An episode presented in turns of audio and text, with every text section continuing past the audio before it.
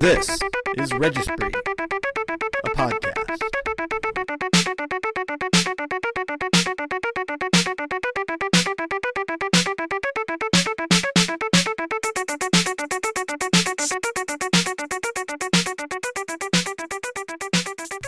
The National Film Registry is built to look further back than our present experience. That's a weird way of saying it wants old films in first, and it makes sense. There are still a lot of silent classics, influential silent pictures that haven't made it on the film. There are at least one major Buster Keaton film that's not on. There are a couple of Charlie Chaplin's uh, best works that aren't on. Harold Lloyd is represented by two films and should probably have at least two more. Uh, not just because of the number, but because of the films themselves.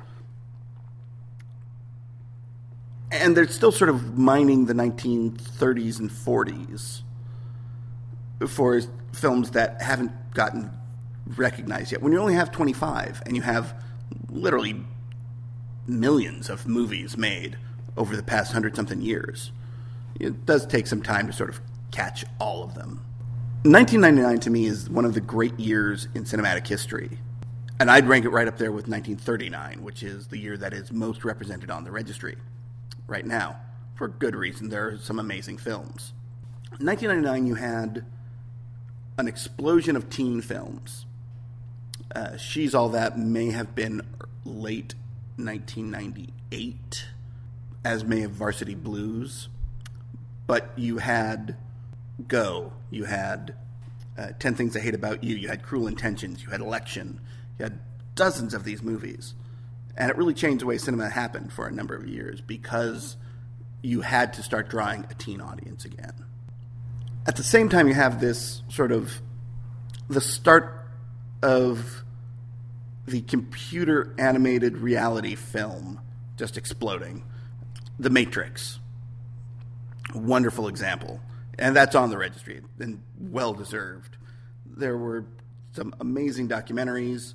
There were some great there were some great short films and I need to sort of work through more of them. I think I've seen the all the Oscar nominated films and they're all good.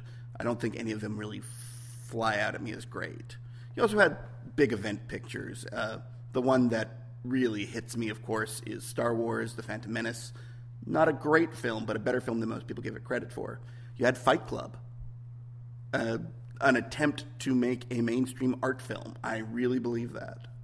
It's a Chuck Palahniuk novel, so yeah, it's going to be artsy. Uh, so you have all these films that are really significant, that had an impact, and a lasting impact on the future of film. But one had far more impact than all the others. Maybe The Matrix is close. The Blair Witch Project, hugely important piece of horror film for a number of reasons. A lot of it actually doing not with the film itself. The way it was marketed was so different. It was the first really attempt to do a viral marketing concept. And it worked. It got huge attention, made hundreds of millions of dollars.